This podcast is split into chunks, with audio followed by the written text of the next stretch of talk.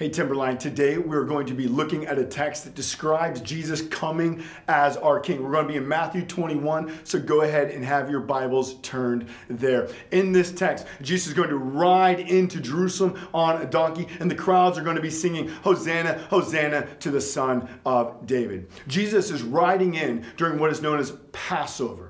At this time, Jerusalem, the population would actually swell five to six times because many people would be, many Jews would be coming from all over the area and they would be coming to Jerusalem where they would be celebrating the fact that centuries prior, God had saved Israel from Egypt by bringing the 10 plagues upon Egypt and bringing them through the Red Sea. And so all of Israel, they would gather, they would sing psalms like Psalms 114 to 118, which praise God for how he saved them. And they were looking forward to the day that God would one day save them again, now from Roman rule.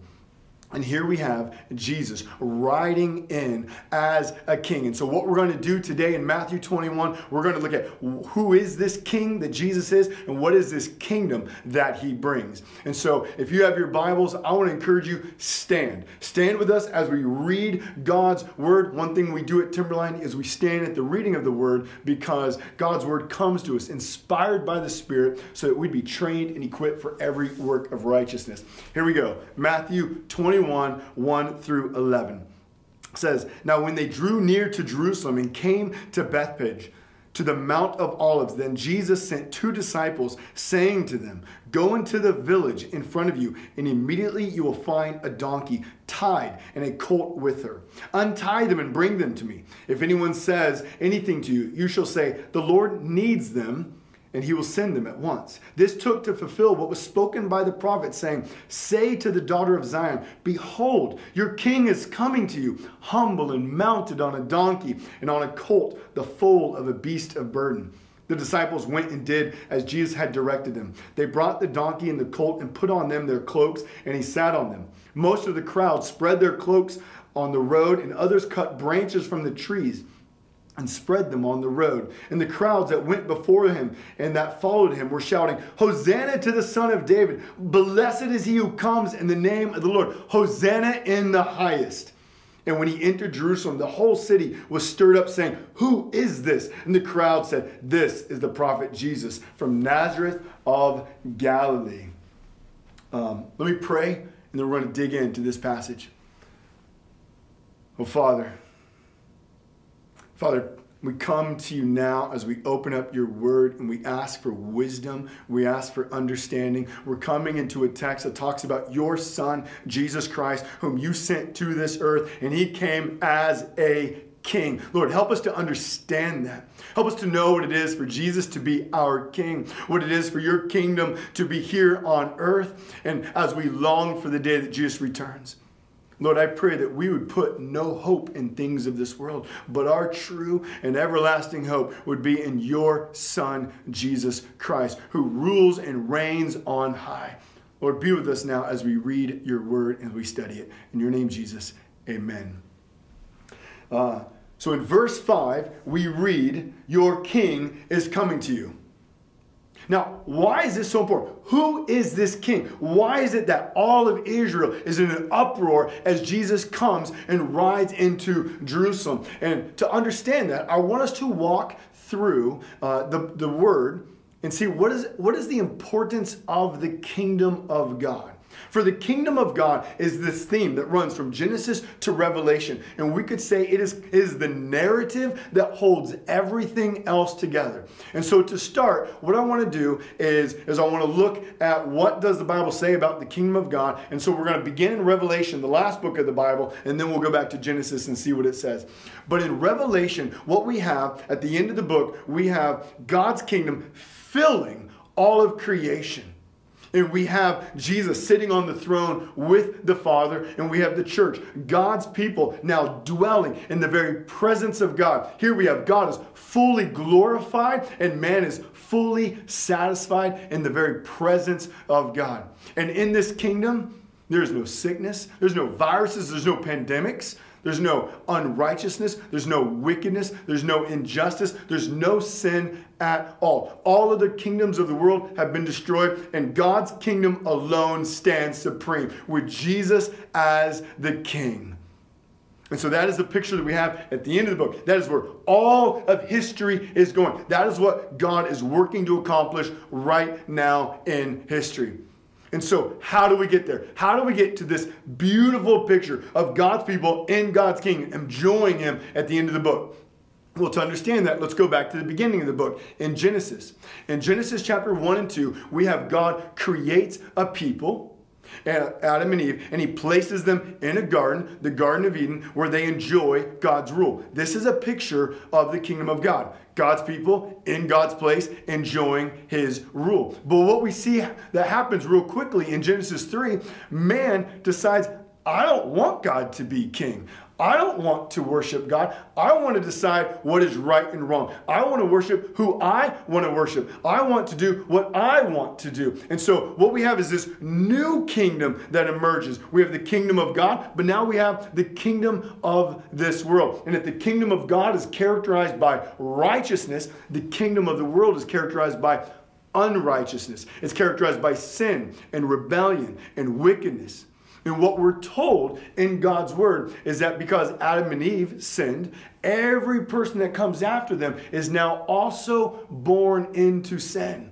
And so we are born into the kingdom of this world. We're born naturally rebelling against the rule of God. We're born naturally rejecting God and wanting to worship and do what pleases us rather than what would most please and honor God. And so we see evidence of this all over the world how man in the kingdom of the world tries to reject or deny the very existence of God in culture. Uh, think about it. In India, we have Hinduism. Hinduism worships 33 million gods. They're, they're regularly creating new gods. They're worshiping anything other than the one true God. We also have other religions in this world that prize the killing of Christians. They are purposely attacking the very kingdom of God. We have other religions that pervert the gospel. And, and, like the prosperity gospel that, that perverts the promises and the truths of God's word.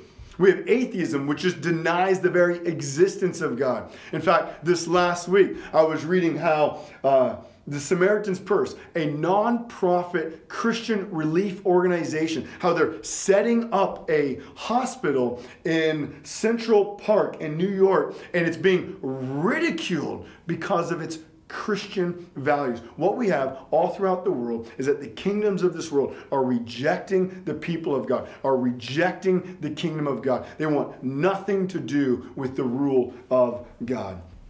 And so, if we're born into this kingdom of the world. If that's you and that's me, and we naturally resist and rebel against the rule of God, how is it we get to Revelation? How is it that God has a people who will worship Him and live with Him and be fully satisfied as we live in His glory for all of eternity? How do we get there?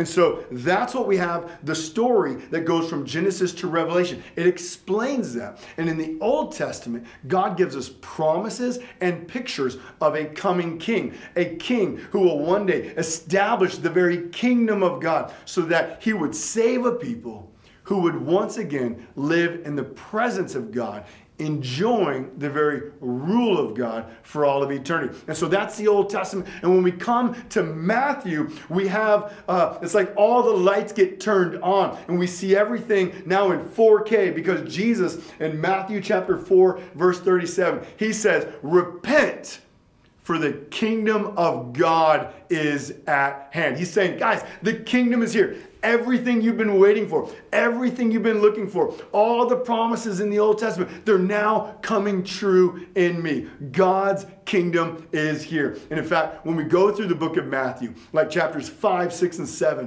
which are known as the Sermon on the Mount, there Jesus describes what it looks like to be a citizen of God's kingdom as we live here in this world. And then as we get to uh, Matthew chapter 13, Jesus begins giving parables. These parables talk about the beauty, the expansion, the eternality of God's kingdom.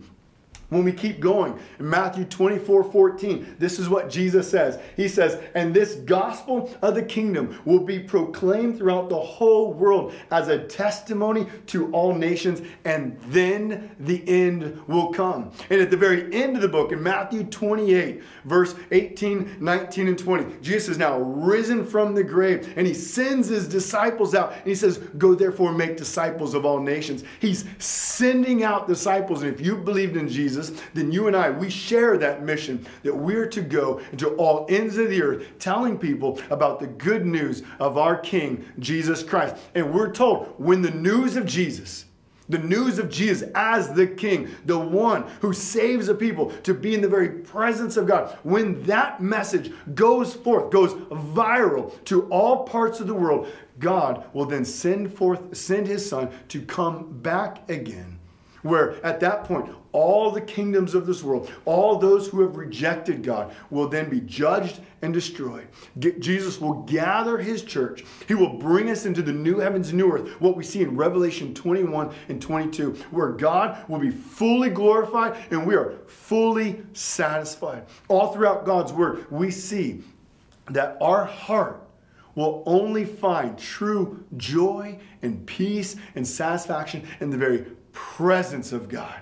And that is what Jesus come to do, that he would save us from our sin and bring us into the very kingdom of God.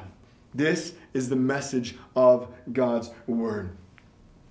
And so, uh, so who is this king then? So that's, that's, what, that's what our text is going to start looking at. So Jesus comes, and we're told that he's the king, and he's the one who brings us into the kingdom. So who is this king? Who is this king that we read about in Matthew 21? And so, uh, what I want us to do is now walk through our text and see who Jesus is and how is it that he brings us into the kingdom of God. Well, first thing we see in our text is that Jesus sends two of his disciples and they go get two donkeys and they bring them back to Jesus so that he's going to ride one of them as he goes into Jerusalem. Now, now why is that important? Well, it's important because remember what I said earlier. In the Old Testament, God gives promises and pictures of the coming king. And what Matthew does, he says in verse 4, this took place to fulfill what was spoken by the prophet. He's saying, remember that promise back in Zechariah chapter 9, verse 9? It's being fulfilled right now in Jesus Christ. And in Zechariah 9, we are given this incredible picture of Jesus of, of Jesus coming as a king who's going to rule, who's going to bring peace to all the earth, whose rule will extend to all parts of the earth. And so let me read Zechariah verses nine, uh, chapter 9, verses 9 and 10. And I want us to see what this passage tells us about who Jesus is. So here we go. Chapter 9, verse 9 of Zechariah. Rejoice greatly, O daughter of Zion. Shout aloud, O daughter of Jerusalem. Behold, your king is coming to you. Righteous and having salvation is he, humble and mounted on a donkey, on a colt, the foal of a donkey I will cut off the chariot from Ephraim and the war horse from Jerusalem, and the battle bow shall be cut off, and he shall speak peace to the nations. His rule shall be from sea to sea and from the river to the ends of the earth. So, Zechariah is all about pointing God's people to this future king. And here we're given this description. So, what I want to do is just what does Zechariah say about who Jesus is, about who this king is that's coming? Number one, Jesus is righteous. We see that he is the perfect king. Everything he does, everything he says is perfect, is right, is true. He is the king who executes justice. He faithfully governs. He lives with integrity. He delivers the oppressed and is generous to the poor. There is no fault in him. There is no corruption in him. There is no scandal or sexual immorality in his past. He's not what we would say as, as a politician. He gives no empty promises. He is holy and majestic in his every action. He is worthy of all worship and devotion. He is the brilliance and the radiance of the very image of God. This is who comes the perfect king, the king who will lead us in perfect righteousness. Secondly, we see Jesus is salvation. He's the one who bears salvation. He's the one who saves us. Now, in our world today, many people will say, "You believe what you want, I'll believe what I want, and we all get to the end we all get to the same place at the end." That's what's known as universalism. Now, that might work if we're going to go through a park or go through a hike in a forest. We can take different trails and probably get to the same place at the end, the same destination. But that doesn't work when we're talking about salvation and how we get into the presence of God. Jesus says, "I am the way, the truth, and the life. No one comes to the Father but through me. You see, universalism denies the truth of Scripture. And, and what we know is you can't have two opposing truths be true at the same time. That's foolish thinking. So either there's, uh, so what we have is that Jesus says, I am the way, I am the truth, I am the light. If anyone is going to come to the Father, it will be through me. No one gets into the kingdom of God except through the King, Jesus Christ. Next, we see Jesus' peace. In verse 10, we're told that Jesus will speak peace to the nations. What we see in this world is that there is war all over the place. In fact, America, for the majority of its existence, has been characterized by war. Most of the nations in every country has been plagued by war ever since the beginning of existence. But when Jesus returns, all the kingdoms of this world will be destroyed. And those who know him will be brought into his kingdom, where we will experience perfect peace, joy, and harmony at all times. Next, we see Jesus is the supreme ruler. Verse 10, it says, Jesus' Jesus's rule will go from sea to sea, from the river to the ends of the earth. Jesus is the supreme king. All the kings, all the kingdoms of this world will fall and be crushed before him. His kingdom alone will last. His kingdom alone will last for all of eternity. But now, What's interesting, okay, so let's come back to Matthew. Matthew is quoting Zechariah 9. And when a New Testament writer quotes an Old Testament, he wants you to understand the context of the passage that he's, he's quoting from. But we also need to pay attention to what exactly does the New Testament writer quote? And why doesn't he quote everything else? And what we have here in Matthew is while Matthew quotes Zechariah 9, he doesn't mention that Jesus is the, uh, the supreme ruler, the peace, the salvation, uh, that he is the righteous king. What he does is he says Jesus is the humble and gentle king. That's what he's narrowing our focus on. All those other things are true. Matthew wants those to be in the back of our minds, but what he wants us to first and foremost see is that Jesus is a humble and gentle king. Now, it's not unusual for, G, for, a, for a king to ride in to a city on a donkey. Oftentimes, in times of peace, a king would do that. In fact, we have other examples in God's word where a king rides on a donkey. But what Matthew wants us to do is see that the symbol of Jesus riding on a donkey, or the, the act of riding on a donkey, is really symbolic of really who Jesus is. You see, in Matthew chapter 20, verse 28, a couple of disciples come to Jesus and they say, Hey, we want to sit your right and left hand in the kingdom of God. Can you give that to us? And Jesus says, Hold on. Hold on. I need to help you guys understand what it means to rule, what real power looks like in the kingdom of God. And so Jesus says, I'm going to tell you what real power looks like. And I want you to look at my life, and this is what you're going to see. And he says this in verse 28 of chapter 20 Even as the Son of Man came not to be served, but to serve, and to give his life as a ransom for many. You see, Jesus is not like the kings of this world, and the kingdom he brings is not like the kingdoms of this world. He's a different king, bringing forth a different kingdom. The values of God's kingdom are not the same as the kingdoms of this world. Jesus comes in humility, in love, in kindness, and gentleness. He came to serve. Do you know that? He came to serve you and to me. He did not come to be served, but to serve. And he came in gentleness.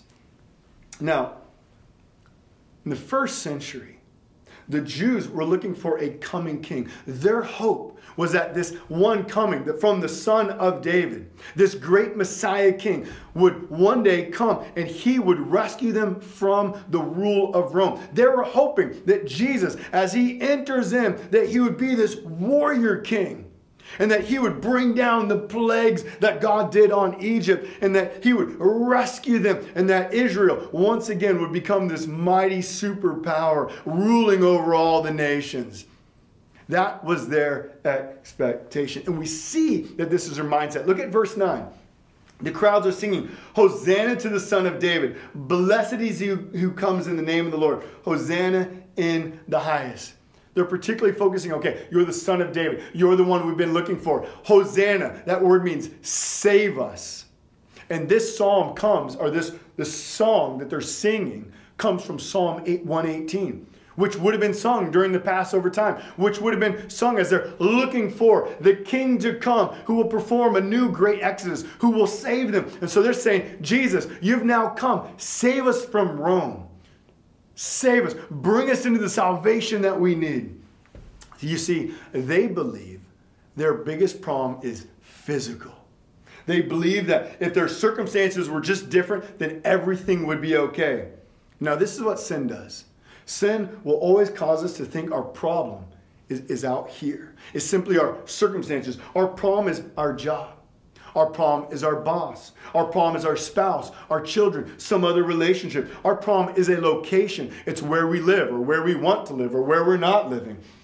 Our problem is that we do not have enough money. Our problem is Republicans or our problem is Democrats. Our problem is the coronavirus. And just if those things could be fixed, then everything would be okay. But according to the Bible, our biggest problem is not something that lies out here, outside of us, but the biggest problem is that we have sin in our hearts.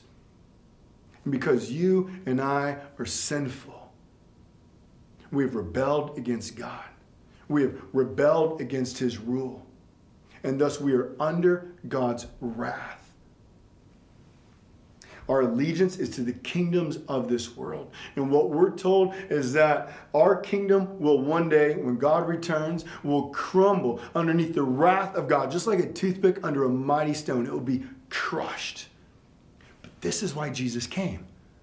This is why Jesus came. This is why he's riding into Jerusalem on this donkey. He comes forth as this humble, gentle king because what he has done, he has set aside his glory, his infinite splendor. He's clothed himself in humanity, that he would come like you and me, where he would. Um, on Sunday, he rides in on a donkey, where on Friday, he would be crucified, where he would be killed, where he would take your place and my place and stand and receive the very wrath of God that you and I should have received because of sin.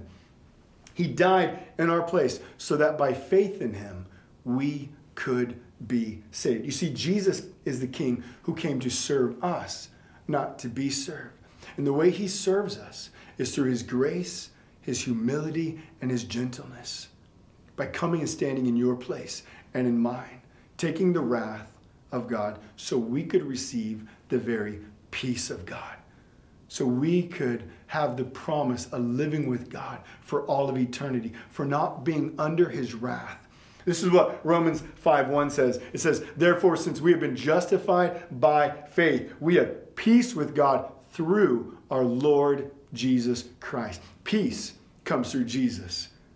The way to the kingdom of God is Jesus. The way we have peace with God is through Jesus. You see, D- Jesus is a different king bringing forth a different kingdom, one characterized by love, humility, and gentleness. now, many would not believe in Jesus because they did not because he did not fit their expectations. They wanted a king who looked and acted a certain way. They wanted a king whose power and whose might and his strength was obvious. They wanted a king who would, who would provide them all that they needed, who would make them powerful, who would give them rule and dominion over others. Which is why they shouted Hosanna on Sunday, but then on Friday, many of these would then yell, Crucify him. He did not meet their expectations. Therefore, they do not want him to be king. Therefore, they have rejected God. Just as Adam and Eve rejected God in the garden, and everyone since then has, so they reject Jesus from being their king. You see, the world thinks it's foolish to worship a crucified king. They think it's foolish to worship a king who rides in on a donkey. They think it's foolish to worship a king who, who's pictured as a slaughtered lamb. The world wants a powerful king. The world wants a king made in its image. The world says that the Bible, uh, that Jesus of the Bible is too weak. This is what Paul says in 1 Corinthians 1:18. He says, "The word of the cross is folly to those who are perishing." Meaning it's foolish. A crucified king, foolish to the world. That's what it thinks. But the irony is, Here's the irony. The crowds, they want a king who will save them. They want a king who will bring them freedom. They want a king who will rescue them like God did from Egypt. And the thing is, that is exactly what Jesus came to do, and they missed it. But see, Jesus came to save them from a much greater kingdom, from a much greater problem. Jesus didn't come to save them from a physical, physical kingdom like Egypt or like Rome. He came to save them from the kingdom of this world. He came to save them and to bring them into the freedom and the joy of the kingdom of God, so that by faith in Him we would be forgiven. So that by faith in Him, Jesus would wash our sins so we'd be cleansed. We'd be made righteous. We'd be made uh, an, into a new creation. We'd be given a citizenship in God's kingdom. You see, God has come to save us from being slaves to the sin of this world so that we'd be his children, so that we'd be sons of righteousness, so we'd be brought into his kingdom. So um, I, want, I want us to think as, as, we, as we look at this, as we think through this text, two responses that we ought to have. Number one, we ought to repent now, for Jesus came in humility that we would be saved. Hear this Jesus came from heaven to earth, he humbled himself so that he would go to the cross and so that we, by his grace, would also humble ourselves. We'd receive the free gift of Jesus. You see, salvation is not something we obtain in our power, in our might, in our strength. It's something that comes to us by grace through faith, meaning we're simply just trusting in who Jesus Christ is and all that he's done for us at the cross and the resurrection. So I want to encourage you repent. That's, this is the time that we live in. As Jesus is pictured as this slaughtered lamb, as this king riding on a donkey, this is the time of repentance. This is the time that you and I, as disciples, we're to proclaim the message of the kingdom. So that it goes to all parts of the world, so that all people would have the opportunity to hear there is a king. And he has rescued us from the futility of this world. He has rescued us from the kingdoms of this world, which will one day be judged and destroyed. And he has rescued us so we would have life, everlasting life, and that our hearts and our souls would be satisfied as we live in the very presence of the glory of God. When that message goes out, and Jesus returns, the time of repentance will be over. So I encourage you, repent now.